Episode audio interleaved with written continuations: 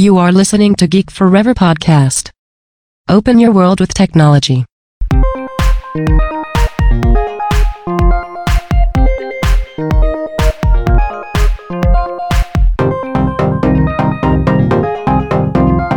This is Geek Life. Better life for more happiness and success. สวัสดีครับ ผมดนทราดนจากดอนดนบล็อกนะครับ และนี่คือรายการเก๊กไลฟ์นะครับ รายการที่จะมาเล่าเรื่องราว แนวคิดในการปรับใช้ชีวิตใหม่ๆนะครับโดยใช้เทคโนโลยีหรือว่าการปรับ mindset นะครับเพื่อให้ชีวิตการทำงานของเราเนี่ยมีประสิทธิภาพมากยิ่งขึ้นนั่นเองนะครับสำหรับใน EP นี้นะครับมีเรื่องราวที่น่าสนใจนะครับในหนังสือใหม่ที่ผมได้เพิ่งอ่านจบไปนะครับนั่นก็คือหนังสือที่มีชื่อว่า t i n r i a n Dollar Coach นะครับต้องบอกว่าเป็น หนังสือที่น่าสนใจมากๆนะครับ เป็นการถ่ายทอดเรื่องราวของโค้ชอ่า CEO ชื่อดังนะครับ นั่นก็คือบิลแคมเบลนะครับ ที่เป็นอ่ายอดโค้ชอ่ายอดผู้จัดการแห่งซิลิคอนวัลเลย์นะครับ มีบทบาทในหลากหลายธุรกิจนะครับ ไม่ว่าจะเป็นกับ Apple เอง Google นะครับ บริษัทยักษ์ใหญ่หลาย ๆ บริษัทเนี่ยอ่าพึ่งพาให้บิลแคมเบลเนี่ยเป็น consult นะครับในการจัดการเรื่องการบริหารนะครับ โดยเฉพาะบริษัทที่เป็นสตาร์ทอัพที่กำลังจะเติบโตอย่างมากนะครับ ตัวอย่างเช่น Google นั่นเองนะครับสำหรับใน EP นี้เนี่ยมีเรื่องราวส่วนหนึ่งนะครับที่น่าสนใจนั่นก็คือเป็นการกล่าวในตอนที่เกี่ยวข้องกับว่าตำแหน่งของเราเนี่ยทำให้เราเป็นผู้จัดการนะครับ แต่ว่าลูกทีมของเราเนี่ยจะทำให้เราเนี่ยเป็นผู้นำนะครับ ซึ่งต้องย้อนกลับไปในเดือนกรกฎาคมปี 2001 นะครับ ในตอนนั้นเนี่ย Google เพิ่งจะเปิดบริการได้เพียง 3 ปีนะครับ แล้วก็กำลังเปิดตัวผลิตภัณฑ์ทำเงินตัวใหม่ นั่นก็คือตัว AdWords นั่นเองนะครับและที่สำคัญนะครับบริษัทก็กำลังเติบโตมากๆนะครับพนักงานเนี่ยมีจากไม่กี่สิบคนเนี่ยกลายเป็นหลายร้อยคนนะครับมีทั้งวิศวกรซอฟต์แวร์ รวมถึงพนักงานส่วนต่างๆ มากมายนะครับโดยตอนนั้นเนี่ยทำงานภายใต้เวย์น โรซิงนะครับซึ่งเป็นอดีตผู้บริหารของ Apple และ Sun นะครับที่มาเข้าร่วมบริษัทในยุคนั้น ซึ่งต้องบอกว่าตัวเวนเองเนี่ยไม่พอใจกับการทำงานของผู้จัดการในแผนกต่างๆ ในในช่วงนั้นนะครับ เพราะว่าแม้พวกเขาเนี่ยจะเป็นวิศวกรที่แข็งแกร่งนะครับ แต่ว่าพวกเขาเนี่ยไม่มีความสามารถในการเป็นผู้จัดการที่ยอดเยี่ยมนะครับ ดังนั้นเนี่ยเขาจึงได้พูดคุยเกี่ยวกับข้อกังวลของเขาเนี่ยกับลารีเพจแล้วก็เซอร์เกย์บินนะครับที่เป็น 2 ผู้ก่อตั้ง Google นะครับซึ่งต้องบอกว่าในขณะนั้นเนี่ยทั้งคู่เนี่ยเพิ่งจะออกจากมหาลัยมาใหม่ ๆ แล้วก็สร้างธุรกิจ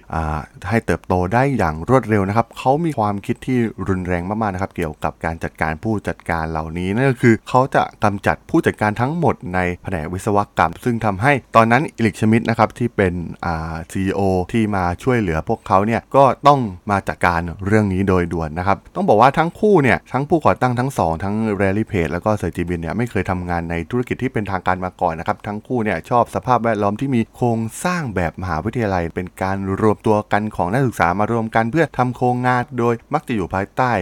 การดูแลของที่ปรึกษาที่เป็นอาจารย์นะครับ แล้วก็ไม่มีใครจะมาจัดการพวกเขาได้จากโลกแห่งการศึกษานั่นเองนะครับ ซึ่งนี่เองนะครับเป็นสาเหตุที่พวกเขาทั้งสองเนี่ยมักสงสัยในบทบาทของผู้จัดการนะครับ ว่าทำไมบริษัทถึงต้องมีผู้จัดการมาคอยควบคุมจัดการนะครับ แล้วก็ทำไมไม่เพียงแค่ให้วิศวกรเนี่ยที่มีความสามารถอัจฉริยะของพวกเขาเนี่ยทำงานในโครงการต่างๆ ให้เสร็จสิ้นนะครับ แล้วทำไมโครงการใดๆเนี่ยต้องไปคุยกับผู้จัดการที่ไม่ได้ลงมือทำงานจริง ๆ และทำไมไม่ต้องไปคุยกับวิศวกรแทนนะครับ ดังนั้นทั้งคู่จึงคิดแนวคิดขึ้นมาในการทดลองของบริษัท Google นะครับในการใช้ทีมพัฒนาผลิตภัณฑ์ และไม่มีผู้จัดการมาจัดการเรื่องราวต่างๆ ภายในทีมนะครับซึ่งเป็นช่วงเวลาเดียวกันนะครับที่บิลแคมเบลเนี่ยได้เข้ามาเริ่มงานเป็นโค้ชให้กับ CEO ของ Google นั่นก็คือเอริกชมิดนะครับซึ่งตอนนั้นเนี่ย ทางบิลแคมเบลเนี่ยก็ได้เริ่มทำความรู้จักกับเอริกชมิดแลร์รี่เพจแล้วก็เซอร์เกย์บรินรวมถึงทีมงานบริหารส่วนใหญ่นะครับ ซึ่งทางตัวบิลแคมเบลเนี่ยต้องการใช้เวลาพูดคุยกับทีมบริหารเกี่ยวกับสิ่งที่พวกเขากำลังทำแล้วก็วิสัยทัศน์ที่มีต่อบริษัท แล้วก็รวมถึงเรื่องของวัฒนธรรมของบริษัทนะครับ ซึ่งในช่วงหนึ่งของการสนทนากันนะครับสำหรับการเข้ามาของบิลแคมเบลเนี่ยได้พูดกับแลร์รี่เพจว่า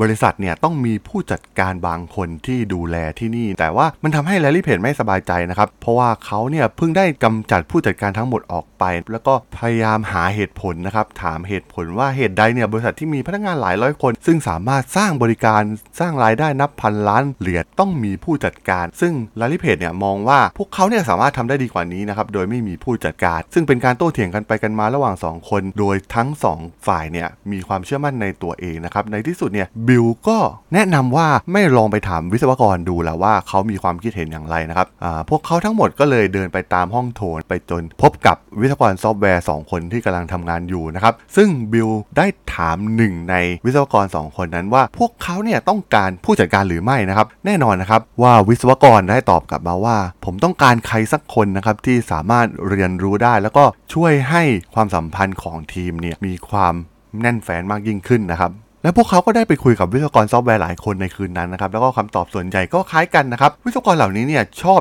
ได้รับการจัดการตราบใดที่ผู้จัดการของพวกเขาเนี่ยเป็นคนที่ทำให้สามารถเรียนรู้บางสิ่งบางอย่างได้ แล้วก็เป็นผู้ที่ช่วยในการตัดสินใจในเรื่องต่างๆนะครับ ซึ่งแน่นอนนะครับ สิ่งที่บิลแคมเบลพูดเนี่ยเป็นสิ่งที่ถูกต้องนะครับ แต่ว่ามันก็ต้องใช้เวลาสัมพันธ์นะครับในการโน้มน้าว 2 ผู้ก่อตั้งในสิ่งนี้นะครับ ซึ่งการไม่มีผู้จัดการของ Google เนี่ยก็ยังคงดำเนินต่อไปกว่า 1 ปีนะครับ แล้วก็ในที่สุดก็ล้มเลิกแล้วก็ได้สร้างผู้จัดการกลับมาในภายในสิ้นปี 2002 นั่นเองนะครับ ซึ่งน่าสนใจมากๆนะครับว่ามีงานวิจัยที่สนับสนุนบิลในประเด็นนี้ ในการศึกษาในปี 2017 เนี่ยเกี่ยวกับโรงงานที่ทำการผลิตทั่วสหรัฐอเมริกาเนี่ยพบว่าเครื่องมือที่ใช้เทคนิคการจัดการที่มุ่งเน้นประสิทธิภาพ เช่น การติดตามการกำหนดเป้าหมาย แล้วก็สิ่งจูงใจเนี่ยมีประสิทธิภาพดีกว่า โรงงานอื่นที่ไม่มีการใช้เทคนิคในการจัดการนะครับการจัดการที่ดีเนี่ยมีความสำคัญพอๆกับการวิจัยและพัฒนา และการลงทุนด้านไอทีรวมถึงระดับทักษะของผู้ปฏิบัติงานนะครับการจัดการที่ดีเนี่ยมีความสำคัญในการพยายาม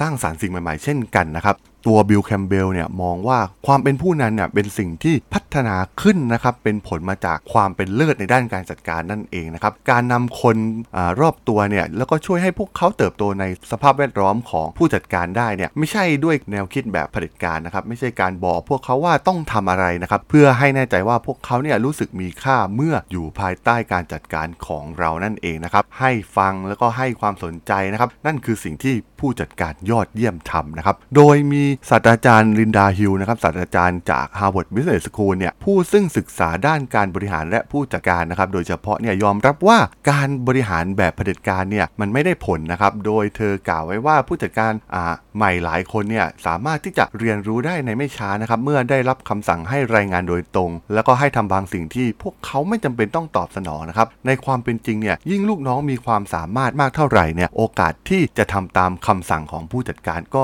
น้อยลงไปนั่นเองนะครับเพราะฉะนั้นอำนาจของผู้จัดการเนี่ยจะเกิดขึ้นเฉพาะเมื่อมีการสร้างความน่าเชื่อถือให้กับผู้ใต้บังคับบัญชาเพื่อนร่วมงานรวมถึงผู้บังคับบัญชานั่นเองนะครับ ซึ่งสรุปทั้งหมดก็คืออย่างที่บิลได้เคยชอบพูดไว้ว่า ถ้าคุณเป็นผู้จัดการที่ยอดเยี่ยมเนี่ย คนของคุณก็จะทำให้คุณเป็นผู้นำที่ดีได้ นั่นเองนะครับผมสำหรับใน EP นี้นะครับที่ว่าด้วยเรื่องราวจากหนังสือ Trillion Dollar Coach เนี่ยผมก็ต้องขอจบไว้เพียงเท่านี้ก่อนนะครับสำหรับเพื่อนๆที่สนใจเรื่องราวแบบนี้นะครับสามารถติดตามกันได้นะครับทางช่อง Geek Forever Podcast นะครับตอนนี้ก็มีอยู่ในแพลตฟอร์มหลักๆ ทั้งในอ่า Podbean Apple Podcast Google Podcast Spotify YouTube แล้วก็จะมีการอัปโหลดลงในในแพลตฟอร์ม Blockdit ในทุกๆ ตอนอยู่แล้วด้วยนะครับ ถ้าอย่างไรก็ฝากกด Follow ฝากกด Subscribe กันด้วยนะครับ แล้วก็ถ้าอย่างไรก็ฝากเพจด.ดล็อกกันด้วยนะครับ ฝากไลค์ฝากแชร์กันด้วยนะครับสำหรับใน EP นี้เนี่ยผมต้องขอลากันไปก่อนนะครับ เจอกันใหม่ใน EP หน้านะครับผมสวัสดีครับ